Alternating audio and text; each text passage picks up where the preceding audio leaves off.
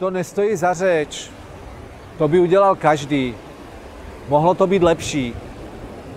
Znáte tyhle slovní spojení? A víte, kdy je hodně lidí používá v jaké situaci? V situaci, když je někdo pochválí.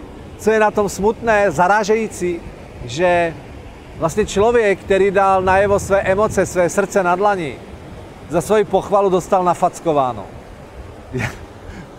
Proč? No protože namísto toho, aby ten člověk dostal ty emoce radosti, že máme radost z toho, že se mu to líbilo, tak mu vlastně si představte, že někdo mi řekne, Peter, to byla vynikající práce dnes. A já řeknu, a mohlo to být lepší.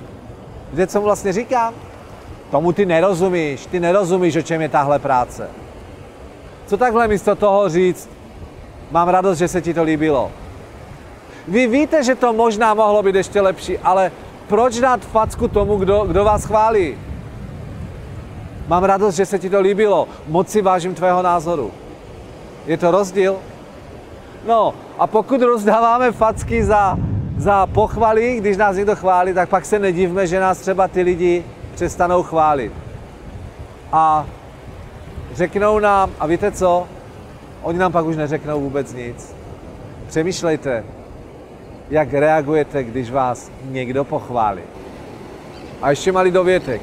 Když někomu pomůžete a uděláte něco navíc, on vám řekne a přijde za váma moc ti, Peťo, děkuji, co jsi pro mě udělal.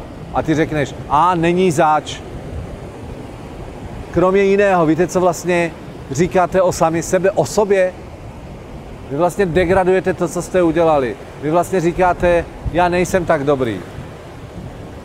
Co tak namísto toho tomu člověku říct, mám radost, že máš radost, rád jsem to pro tebe udělal.